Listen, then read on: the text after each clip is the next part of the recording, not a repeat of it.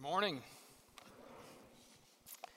Uh, it's a joy to be here this morning, and I hope that's true for you as well. I know my family got sick right in time for Christmas, and so uh, it's been a while uh, since uh, been able to enjoy just being together uh, as a body, and so I'm glad to be here. I'm glad to be back in the pulpit, and it's uh, it's exciting to be able to preach this morning. Now, I'm not positive of this, but I suspect that the most well known parable of Jesus in the church today, and possibly even outside of the church, is the parable of the Good Samaritan. However, our, our familiarity with this parable may cause us to think we know the story uh, better than maybe we really do. Uh, yet, what most people know of it, both Christians and non Christians, is usually just the bare story. Many are familiar with the parable in Luke chapter 10 and in verses uh, 30 to 35, and not the larger context. This morning, we'll be looking at Luke chapter 10, verses 25 through 37. Many who are familiar with the parable of the Good Samaritan are not aware of the conversation. They are not aware of the interaction between Jesus and this lawyer, this teacher of the law. Most stories in general, fiction or nonfiction, are a bit ambiguous until they are placed in a particular context. A story, a, a single story, can mean a lot of different things to different people. Uh, for instance, if this parable is ripped out of its context, which unfortunately is, it's often is the case, uh, and we disregard the surrounding verses, and we pay no attention to the conversation between Jesus and the lawyer, inevitably we start to read into uh, this text our context. If we do that, then we might come to an interpretation of the parable that might not be true. That might not be accurate. The morning, this morning, I want to. I think we are going to see that there's more to this passage. There's more to the, the, the parable of the Good Samaritan than simply a, a call to, to love our neighbor. It certainly doesn't mean less than that, but I promise there is so much more to this story. There is so much more. So if you have a Bible, go ahead and turn to Luke chapter 10. Uh, we're going to be looking at verses 25 to 37, not just verses 30 to 35. We're going to look at those surrounding verses. I'm going to go ahead and read this passage in its entirety this morning, and, and I'll be reading from the New American Standard uh, Version. And I know you just got settled, just got comfortable. But I would like to ask if you are able to, if you'd stand with me for the reading of God's Word.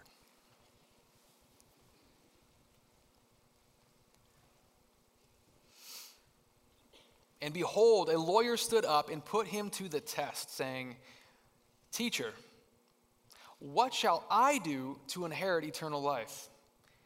And he said to him, What is written in the law? How, does it read to you? And he answered, You shall love the Lord your God with all your heart, and with all your soul, and with all your strength, and with all your mind, and your neighbor as yourself. And he said to him, you have answered correctly. Do this and you will live. But wanting to justify himself, he said to Jesus, And who is my neighbor? Jesus replied and said, A man was going down from Jerusalem to Jericho, and he encountered robbers, and they stripped him and beat him and went away, leaving him half dead. And by coincidence, a priest was going down on the road, and when he saw him, he passed by on the other side. Likewise, a Levite also, when he came to the place and saw him, passed by on the other side. But a Samaritan who was on a journey came upon him, and when he saw him, he felt compassion and came to him and bandaged up his wounds, pouring oil and wine on them, and he put him on his own animal and brought him to an inn and took care of him. On the next day, he took out two denarii and gave them to the innkeeper and said, Take care of him, and whatever more you spend, when I return, I will repay you. Which of these three do you think proved to be a neighbor to the man who fell into the robber's hands? And he said, The one who showed compassion to him. And then Jesus said to him, Go and do the same. Let's pray. Dear Father, we thank you for this morning. We thank you for your word that we can uh, gather together, open it up, and study it, Lord. I thank you that it's understandable, that we can, we can know it, we can grasp it. Uh, not just to have head knowledge, Lord, but we can, we can know it so that we can apply it And God, I pray that we wouldn't just get through a text this morning, but you would allow your text to get through to us, that you would allow it to uh, convict us where we need to be convicted. You would allow it to challenge us where we need to be challenged, Lord. I pray that we would, um, we would not let the familiarity of this passage cause us to, to tune out or be distracted. God, I pray that we would listen to what Jesus has to say and we wouldn't ignore it. Um, we wouldn't think about it, what it might mean for somebody else, but we would consider what these words mean for us. God, we love you. It's in Christ and we pray. Amen. You may be seated.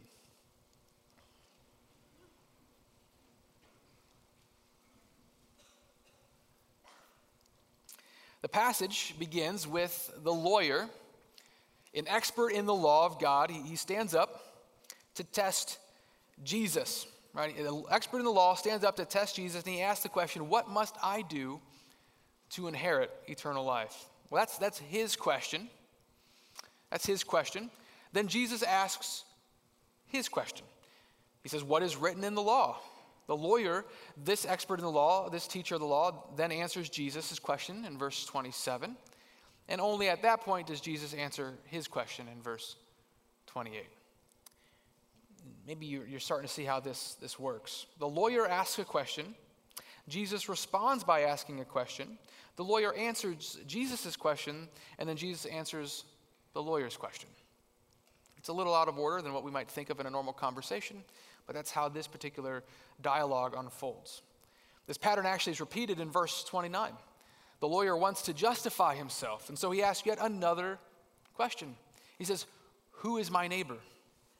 Then Jesus asks his question, but not before he shares this parable, this, this story of the, of the Good Samaritan. He tells the parable of the Good Samaritan to set up his own question, which he sort of ends with there. At the, um, it's not quite the end, but towards the end, where he says, Which of these three do you think was a neighbor to the man who fell into the hands of robbers? So then the lawyer, the expert in the law, replies and answers Jesus' question. So, unless you, see the parable in its location, in, in, its, in its larger context of this back and forth uh, dialogue, it's unlikely you'll understand what the parable is doing in the context in, in which it actually is found in the Word of God. Now, for the sake of hoping that you can actually track with me this morning, having some semblance of an outline, I'm going to give you kind of three, three parts of this journey this morning. First, we're going to look at the problem. The problem is the conversation before the parable the part that maybe where we quickly overlook when we think about the parable of the Good Samaritan. We're going to look at the problem, the questions presented, the questions posed by the lawyer. And then we're going to look at the parable itself. And then hopefully, I'll leave you with the, some points, the point of the parable, that you'll walk away with something to take from this, something to consider, something to chew on and think about uh, in the days and weeks ahead. But first, the problem, the beginning here, the, the question. Verse 25 begins with, And behold, a lawyer stood up now, some versions say scribe, maybe your version says teacher of the law. Either way, the, the law which this man taught would have been the law of God. Specifically, he would have been an expert in the first five books of the Old Testament, also known as the Pentateuch. This man was a scholar, he knows his stuff. Had he been an Awana clubber, he would have received the Timothy Award or the, um, I think there's one even higher than that. I've already forgotten its, its name. Clearly, I didn't get it.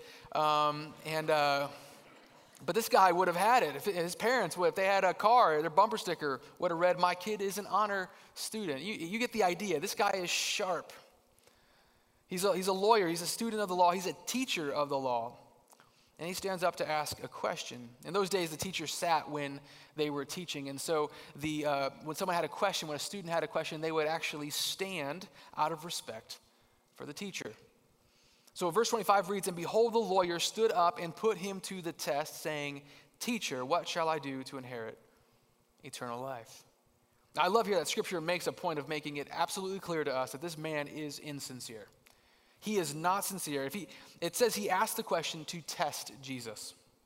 So he stands up out of respect, but it's really it's a half-hearted respect because he is trying to trap Jesus. Now I'm a believer there are no bad questions, although I've had some over the years that make me question whether that's true. But um, I'm a believer there are no bad questions. I love it when students ask me questions, when the high schoolers have questions, even ones that I don't have the answer to because it sharpens me. I love good questions. I think they're important. I think they're valuable. And I love a willingness to, to humble oneself and actually ask. There are no bad questions, and yet there are certainly bad motives for questions. And I think, I think we, we can all agree that, and I think this, this passage would make clear, there are bad motives for even really good questions. He's asking a very good question, but for a bad reason. He is trying to bait Jesus, he's trying to trick Jesus. But it is a good question. It's a very interesting question, though. As, as you know, right, if, if you inherit something, it's not because you've done something. The, the idea of inheriting is, is, is the idea of you belong to the right family or a certain family. Something's been given to you, not necessarily something you deserve, but something that's been handed to you um, that's not necessarily based on something you have done. And so inheriting has more to do with belonging than it does with doing. And yet this guy puts that those both of those concepts in the same question. What must I do to inherit eternal life? However, it seems though that he wants to what he really wants to know is how can I have eternal life? How can I how can I be accepted by God? Regardless of why he words it the way he does, I think the point is, is clear. He wants to know how he can obtain uh, eternal life. Most Jews have been taught by their rabbis that their, their lineage or, or their heritage, their circumcision, uh, their ceremonies, their obedience to all the various religious traditions and, and uh, laws were what qualified them to inherit eternal life.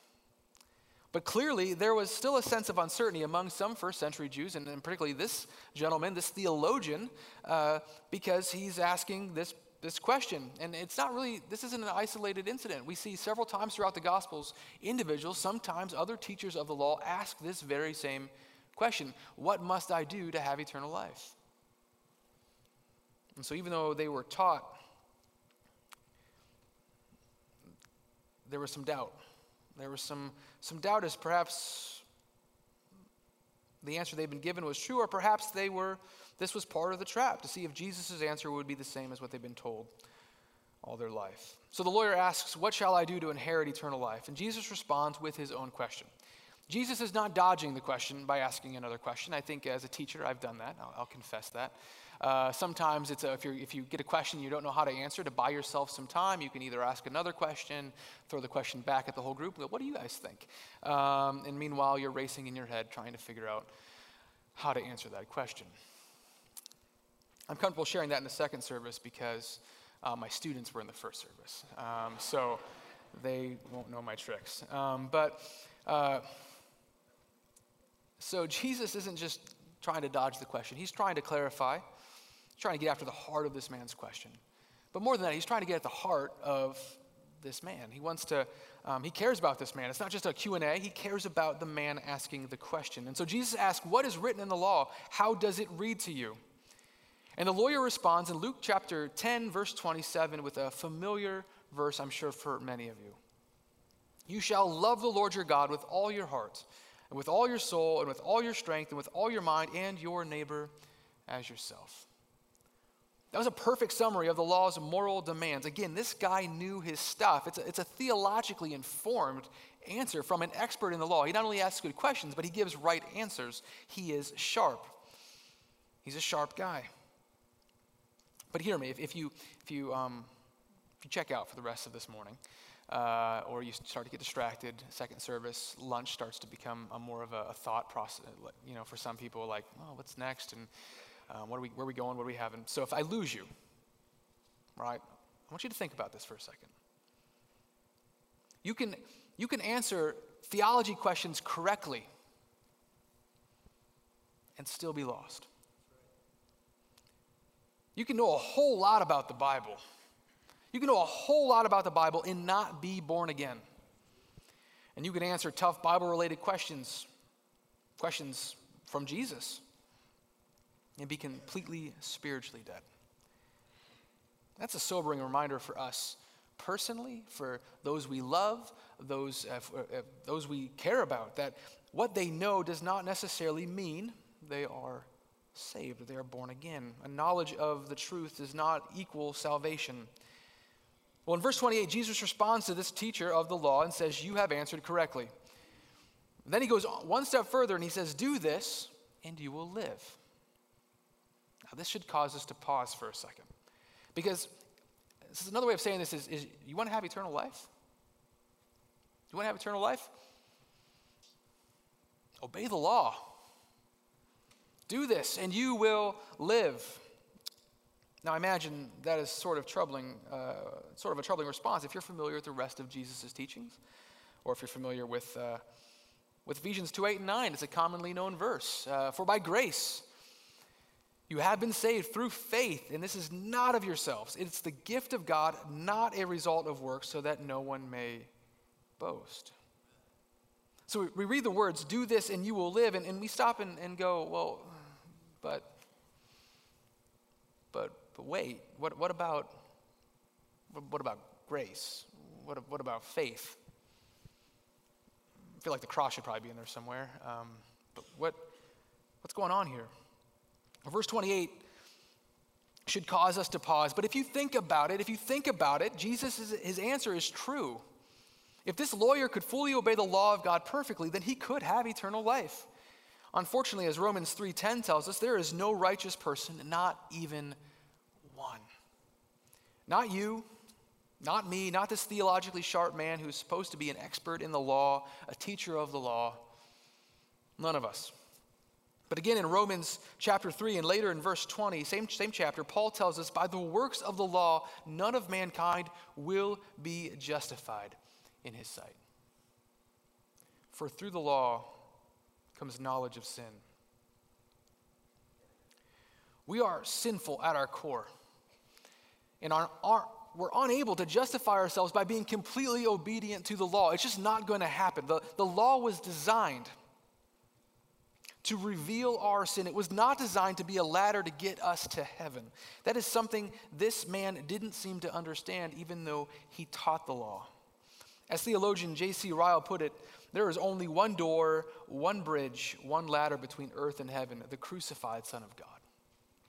There's only one ladder to heaven, and it's not the law. The painful irony is that this teacher of the law does not seem to have a, a knowledge of his own sin. One of the purposes of the law was to make our utter inability to obtain perfection just painfully clear. Had this man understood his sin, he would have responded very differently. When Jesus did, when Jesus said, Do this and you will live, he should have responded with, with despair. He should have responded with confusion. He should have said, but I, I can't.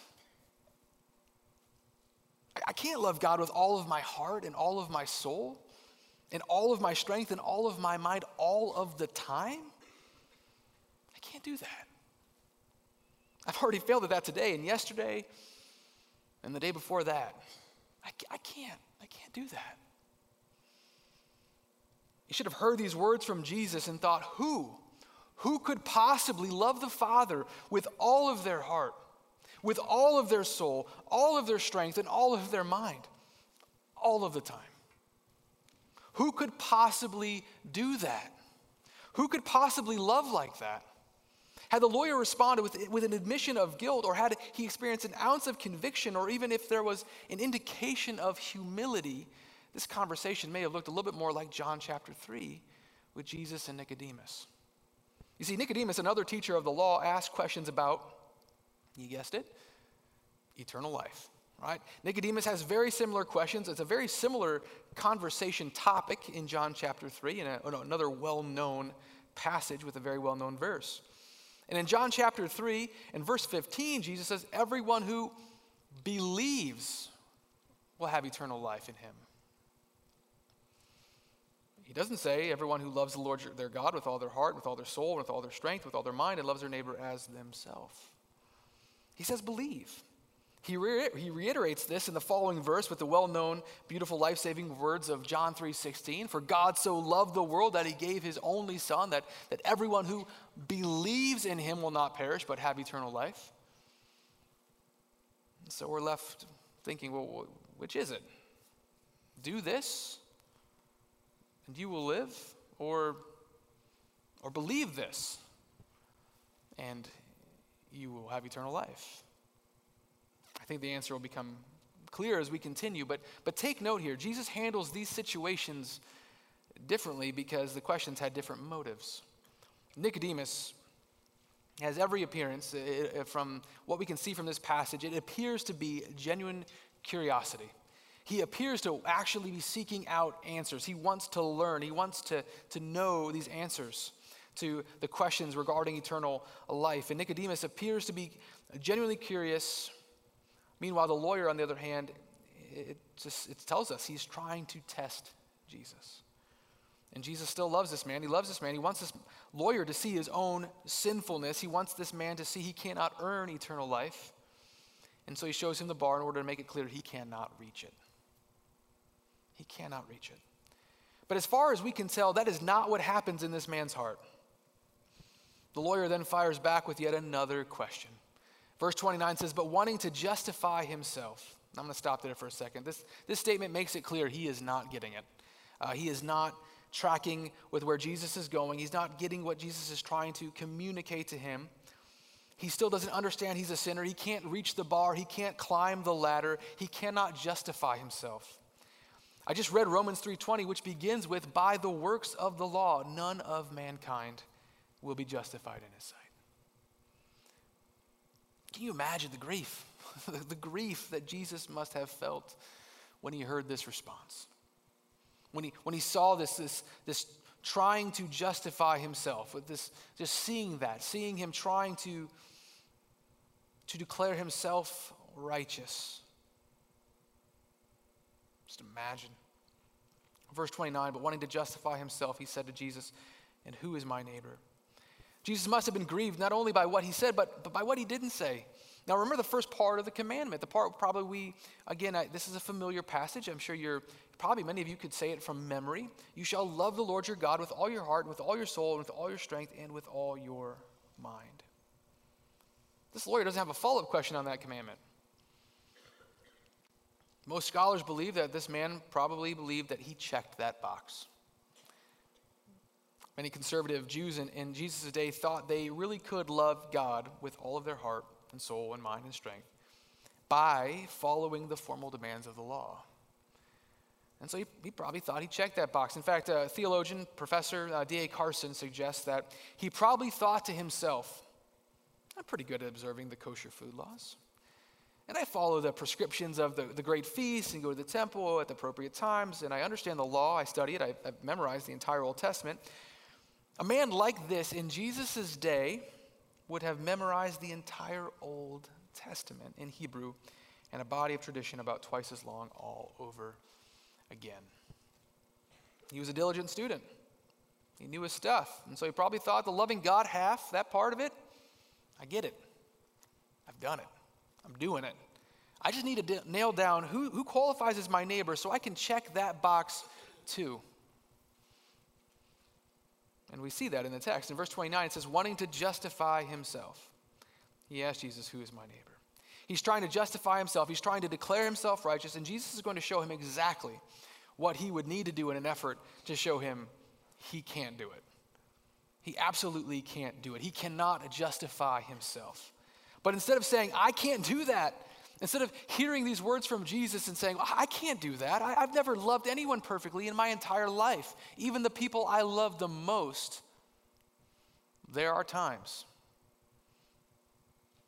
where I, I fail. I fail to show them love. I, I fail to, to love them in a moment. And maybe it's, it's short, it's just a moment, but I, I don't do this all of the time. Perfect love all the time. Who could possibly love their neighbor perfectly? And that's not just my, the people I love the most, but my, my neighbors. Who could possibly love their neighbor perfectly every day, all the time? Who could possibly do that? Who could possibly love like that? He doesn't say that. He doesn't, he doesn't ask those questions. He asks, Who is my neighbor? Now, this time, it's a traditional rabbinical and popular interpretation of Leviticus 19 18, which uh, is where this, uh, this passage references to uh, says, Love your neighbor as yourself. The popular rabbinical interpretation of this was, You shall love your neighbor and hate your enemy. That was what most rabbis taught their students, is what the meaning of Leviticus 19:18. In Matthew 5, in the Sermon on the Mount, Jesus expresses this. He said, you know, basically, some you've heard this, and he says uh, that does not mean what you think it means. That that passage is that's not what that's saying, and Jesus clarifies that in the Sermon on the Mount. You see, if you if you shall love your neighbor and hate your enemy, if that's the proper interpretation, if, if the rabbis had it right, and and Leviticus 19:18 meant to love your neighbor and hate your enemy, think about how that might play out practically. Then you're, you're free to hate your enemy. If you're free to hate your enemy, you're relieved from the duty of loving anyone who you declare to be your enemy. So, under that interpretation, you have no legal or moral obligation to love anyone that you don't really want to love. Is there someone in your life that's hard to love? Put them in the enemy category. Uh, you don't have to worry about loving them. You just they're an enemy. You, you, you, all obligation to love them is now gone. You can just put them. They're an enemy. I don't need to worry about it. Better yet, make everyone your enemy. And then you just don't, you don't have to worry about the whole loving people thing. You just, just that, that, that's done and over with. If everyone's your enemy, then you don't even have to care about loving your neighbor. You've just put everybody in the, in the enemy category. Clearly, that is not a good interpretation. But I imagine they taught that for quite some time before Jesus came on the scene. Now, Matthew 5 and um, verse 34 to uh, 43, I'm sorry, to 44. And Sermon on the Mount, Jesus addresses this. You're probably familiar with this passage as well. You have heard that it was said, You shall love your neighbor and hate your enemy. But I say to you, love your enemies and pray for those who persecute you. Now, it appears that this lawyer was not in attendance for the Sermon on the Mount. He, he didn't get the memo, he, he didn't get the notes, uh, he missed this. Um, however, this man was a teacher of the law, and he should have known, uh, he did know Leviticus 19:18. He just had an incorrect, likely had an incorrect interpretation of the passage. He should have still known, though, Leviticus 19, verses 33 to 34. Same, same chapter. So, right after it talks about loving your neighbor as yourself, we see that, that's, that that love is to be extended beyond the neighbor. It says this When a stranger resides with you in your land, you shall not do him wrong. The stranger who resides with you shall be to you as the native among you, and you shall love him as yourself. For you were strangers in the land of Egypt. I am the Lord your God. So, even way back in Leviticus, we see the, this principle of neighborly love is extended beyond neighbors, it's extended to strangers. Nevertheless, in verse 29, this man, wanting to narrow maybe his view of who he had to love or really get a precise understanding of that, probably to check that box, he says this wanting to justify himself, he asked Jesus, Who is my neighbor. So that's, that's the problem. That's the, it's the issue that's presented. That's, those are the, the, the questions that lead up to the story. And so we have the problem. Now we kind of shift to the parable itself, the more known, the more well known part of this passage that I'm sure, uh, whether you've grown up in the church or whether you're new, you probably have some familiarity with, with, with these verses. But the beginning of the story, beginning of the story would have been unsurprising. Uh, what we have is a, a, typical situation that the Jesus' uh, listeners would have been familiar with. They might have even known somebody who's, who's had this experience, unfortunately. There's a specific path or route one would take when leaving Jerusalem and heading to Jericho. Jesus' listeners, including this lawyer, would have been familiar with this route. The path had a descent of about 3,300 feet over 17 miles. You're, you're going down, and it was notoriously uh, uh it was notorious for attracting thieves. And so people would, would journey, would make this journey.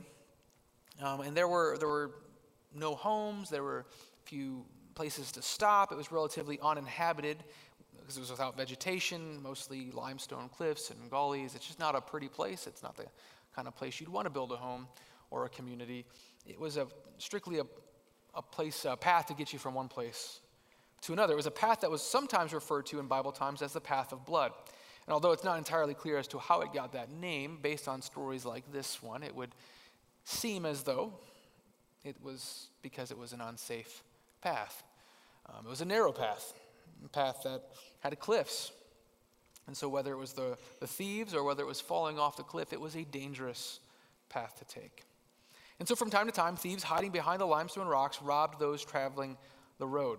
And so the violent assault and robbery in verse 30 is actually the most normal part of this story. It's the, it's the most unsurprising. And for us, you know, not that um, we might think, and, and, and it's, we should be surprised by violence in some ways, but, but this is actually, in this case, this, this particular passage, the violence is not surprising. The, the, the robbery is, is typical, it's normal. Uh, nothing shocking has taken place in the initial verse. But it's in verse 31 and 32 that we begin to, to see something a little bit unexpected. In verse 31 32, Jesus tells us that two religious men passed by. Two religious men, a priest and a Levite. And by law, these men were not allowed to touch a corpse. Not allowed to touch a corpse, helping a man who, who as this passage says, was half dead, probably looked dead, or possibly was about to die, would have been risky. That would have been a risky move for them. If they, if they had helped and he was dead or died while they were caring for him, they would be considered unclean. They would also uh, bear some responsibility financially regarding medical bills. If, you, if they helped him, they would want to probably see it through. They'd feel obligated to do that. And, and even worse, if he died on them, uh, they would incur the burial costs um, if they decided to help. And so if they did stop, it could potentially cost them professionally by being temporarily or even permanently prohibited from priestly and Levitical services. It definitely would cost them financially. Of course, the robbed and wounded man was not quite dead.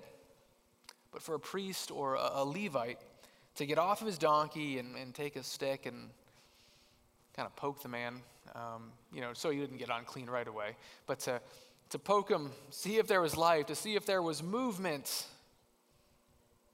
that's, that's risky. That, that would be at personal expense. It would cost them something, whether it be the following weeks and time ahead to be able to minister to other people. And, and, but it's unclear, as though, it's unclear, though, as to why they didn't stop.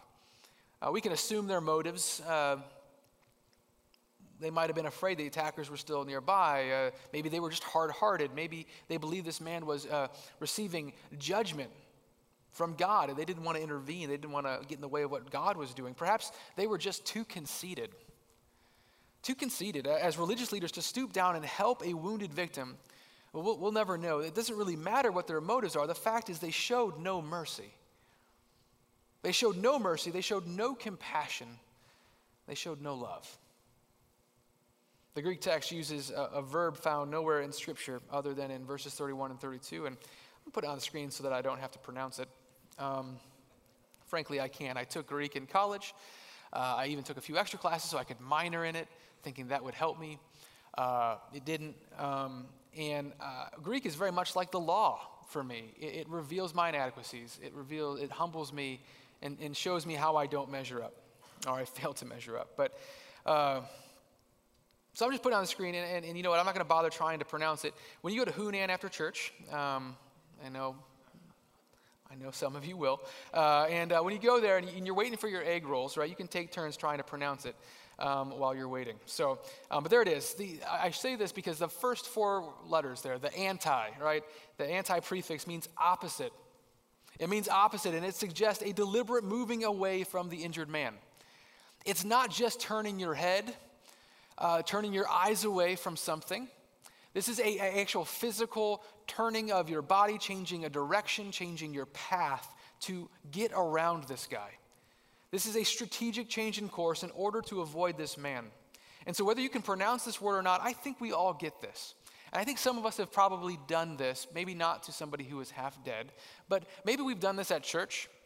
Uh, you know, I, you see that person in the lobby, and for whatever reason, you're just, you're just, you're just not ready for it.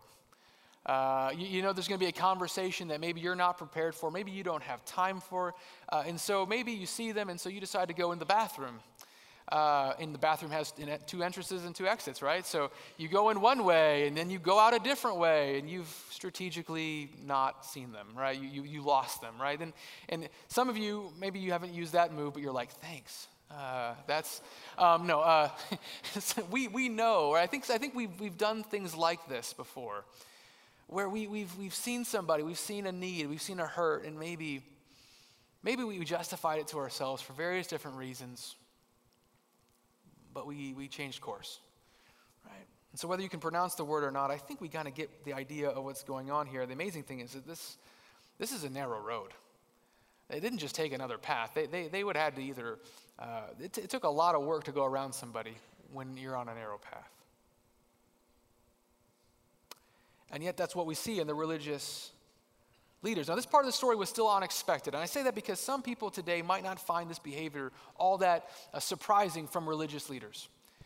Uh, more than ever, people are questioning those who are in authority, and especially those who are in some form of religious authority. And in some cases, rightfully so. A, combination of abusive, uh, abusive leadership, moral failures have caused many today to not expect much out of their religious leaders. And be that as it may, in Jesus' day, people still had a high view of religious leaders. This was likely much more surprising to them than it may be for, for you or me. However, verse 33 is the most surprising or unexpected part of the story. So it's, it's, it's increasing in the surprises here as we work through the passage. You see, people today now think of Samaritans as the good guys. In fact, when if you were to do a word association type of a game and I said Samaritan, what word do you think of when you think of Samaritan? Many of you probably think good, right? Good Samaritan. It's such a popular parable. It's been uh, it's become so well known over the years that we associate the word good with Samaritan, Samaritan with good, and we, we sometimes maybe neglect to realize the amount of hatred that existed between Jews and Samaritans. Jews were not, or Samaritans were not viewed as the good guys in this particular time period. They were not, you, the phrase Good Samaritan is one that if you were to time travel back into this time period and you said that phrase, it would probably stun a Jew. The words Good Samaritan would be astonishing. Samaritans were enemies. They were looked down on. They were heretics. Time does not permit me for, for me to go into why this was the case, but believe me when I say there was bad blood between Jews and Samaritans. However, this is where the most surprising part of the story comes in. You see, there's a violent beating on the road. That's actually expected. Priest and Levi passing by without helping. That's unexpected. A Samaritan helping the beaten man. That's unexpected and downright shocking. But then he goes one step further, really. He's not just helping the man, he helps him in an extravagant way. It's over the top. As a result, every verse is a little bit more shocking than the one before it in this passage. Every, it gets a little bit more shocking, a little bit more surprising. So, whatever the Samaritan used, right, for, for bandages came out of his own bag or from his own clothes. This guy was robbed. So, he doesn't just bandage him up and go on his way. Jesus says he, he set him on his own animal, probably a donkey or a, a mule. It's the Samaritan's own animal. The, the Samaritan now walks while the injured man is riding his donkey. This is costing him time to stop and to, to help and bandage this man. It's also costing him time because he's likely going slower, uh, traveling with this injured man while he's walking while the other man's riding his donkey. It's, it's costing him his possessions, which is, is he is using to bandage the man. And, and then he gets to the inn and it costs him financially. At that point, he's not done yet. He gives him uh, he, he pays the bill for him to stay at the inn.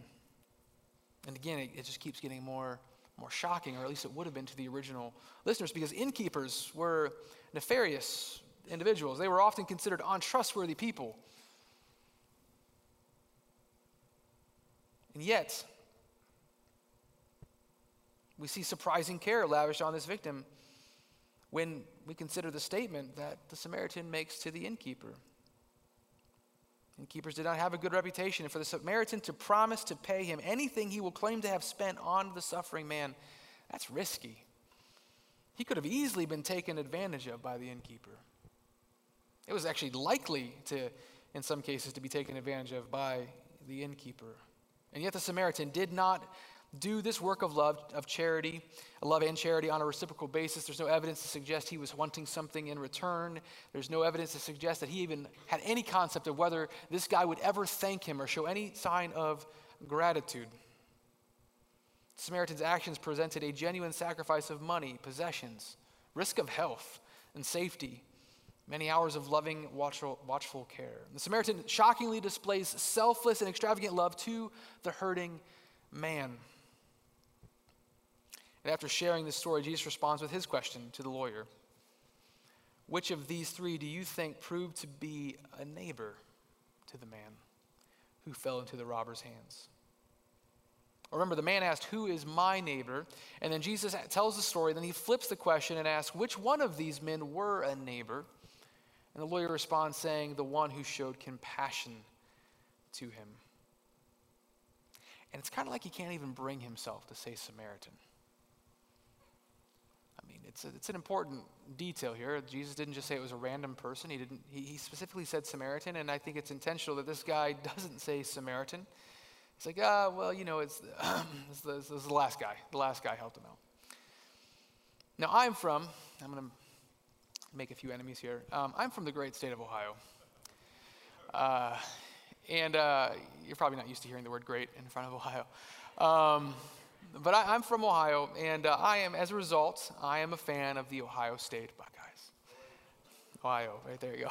I heard it. I don't know who that was, but I, I love the Buckeyes, right? I love the Buckeyes, and I, I but I'm just a fan, right? I have friends. I have friends, uh, and maybe you have friends like this too, where it's a little bit more of a religion. Uh, it's a little more of a religion, and they grieve. They grieve the losses uh, when they come harder over a period of time. It's the, the, next day comes, and it's maybe maybe they take off the day of work, and they're just not. They're just they're they're, they're processing that. I, I have friends that uh, it's more than just a than just being a fan, and I, I'm a pretty strong fan, but but I, they they won't even say Michigan, right? And maybe you've heard, and, and I, and sometimes, uh, you know, even those who are just fans will joke around too with this, but they'll say that the team up north. Maybe you've heard this, right? Uh, they, they, won't even say Michigan, it's, it's the team up north, because that, that hatred or rivalry runs so deep. You just don't even want to say the name. That's the picture I have when I read the lawyer's words here. Right? When Jesus says, well, which one was the neighbor? The one who showed compassion to him. It's like he can't even bring himself to admit that it was a Samaritan that got it right. It was a Samaritan that showed neighborly love. Well, as I mentioned in the beginning, this passage is more than a mere reminder to love our neighbor, but it certainly doesn't mean less than that. And I think Pastor John MacArthur, uh, words here are helpful. Uh, I think he gets after, I think, a summary here of, of what this passage is really getting after. It says, This is not a lesson for children about how to share their toys and be kind to the, the new kid in class. This was a story told to a religious non believer, a self righteous man, as an evangelistic effort to bring him to the true sense of his sinfulness and his need for mercy. It was Jesus' appeal to a doomed but deeply religious soul. Jesus was urging the man to wake up and see how lost he really was. And so I want to kind of leave you with the, the so what, the, the point. You know, the problem, there's the parable. And so what do, what, do, what do we take away from this? Well, first and foremost, this parable should help us see how utterly incapable we are of earning our way to heaven. And there's a subtle warning here that we can have great theological knowledge and still be lost. We can have great theological knowledge and still be lost. The man was an expert in the law, but, but he was dead in his trespasses and sin. Until one realizes they are spiritually dead, they cannot have new life in Christ. We cannot receive the free gift of God through Jesus Christ without first understanding the wages of sin is death. Now, this story ends with no indication of repentance. The passage concludes with no indication that this lawyer grasped his sinfulness in need of a Savior. Friends, I pray that that would not be true of your story. That would not be true of you. Repent and believe in the gospel. You cannot justify yourself. You cannot do it. You can't love God with all of your heart and all of your soul and all of your strength and all of your mind all of the time. You can't do it. I can't do it. So, so let's ask the questions the lawyer should have asked Who could possibly love God with all of their heart, all of their soul, all of their strength, and all of their mind all of the time? Who could possibly do that? Who could possibly love like that? Who could possibly love their neighbor perfectly every day, all day, all the time? Who could possibly live like that? John 14, 31, Jesus says, So that the world may know that I love the Father, I do exactly as the Father commanded me. Jesus can do that. Jesus did that. Only Jesus can do that. Perfect obedience to the Father, perfect love for the Father, perfect love for us. And it's, it's that perfect obedience and that perfect love that makes him the perfect sacrifice for our sin, the perfect substitute to die the death that we deserve. Repent and believe the gospel, and you may be found in him, not having a righteousness of your own derived from the law, but that which is f- through faith in Christ. You cannot justify yourself before God, but you can be declared righteous through Christ. First and foremost, this parable should help us see how utterly incapable we are of earning our way to heaven. It should remind us that Bible knowledge does not equal salvation. But secondly, we should be humbled by the fact that we can be deeply involved in religious activity and completely lack compassion for our neighbor. The warning here, it's, it's, it's not as sub, subtle, is that we can be deeply involved in church and still lack neighborly love. Jesus could have driven home the point about compassion for the needy without verses 31 and 32. Think about that. We should ask why did he include the priest and the Levite? The Samaritan's extravagant love was already shocking enough. What he did was the example. So why include the priest and the Levite? Was it, was it just to create suspense that when a priest walked by and that would surprise them and go, oh, wow, if not the priest, then who? And then the Levite walks by and it's like, wow, not the Levite. Is it, was it just a suspense? Was it just because Jesus is a master teacher and he's just adding that for, to maybe make the story a little longer? We have to ask, why did he include the priest and the Levite? In Jewish culture, first century Jewish culture, they should have been the very ones to offer help. Friends, the lawyer shows us that we can have right answers and still be lost, but the priest and the Levite show us that that we can be actively engaged in the work of God, active in ministry, perhaps active at Calvary Bible Church, and still completely fail to show compassion to our neighbor. Great theological knowledge does not equal salvation, and abundance of religious activity does not equal love for our neighbors. Thirdly, for those of us that are Christians, we should, ask, we should seek to love like Christ. And the Good Samaritan gives us a helpful picture of extravagant love. As I've already mentioned, it would be far too simplistic to say that Jesus' main point is about showing kindness to strangers. Rather, he told this story to illustrate how far we all fall short of what God's law actually demands. He is explaining why all our good works and religious merit are never sufficient to gain favor with God. The parable shows us we can have great theological knowledge and be lost, and we can be actively engaged in religious activity and completely lack compassion. But it also, it also shows us a picture of practical love. For the Good Samaritan, neighborly love involves a sacrifice of time, a sacrifice of possessions, a sacrifice of finances. Jesus paints a picture of a man who likely crossed religious lines and cultural lines. He describes love in terms of giving. We see compassion as not just a feeling, it's not just something he, he felt, but, but the compassion is mentioned and then it's followed by action. He does something with that compassion, extravagant action. He goes above and beyond, over the top. And when others moved away, when others went around this man,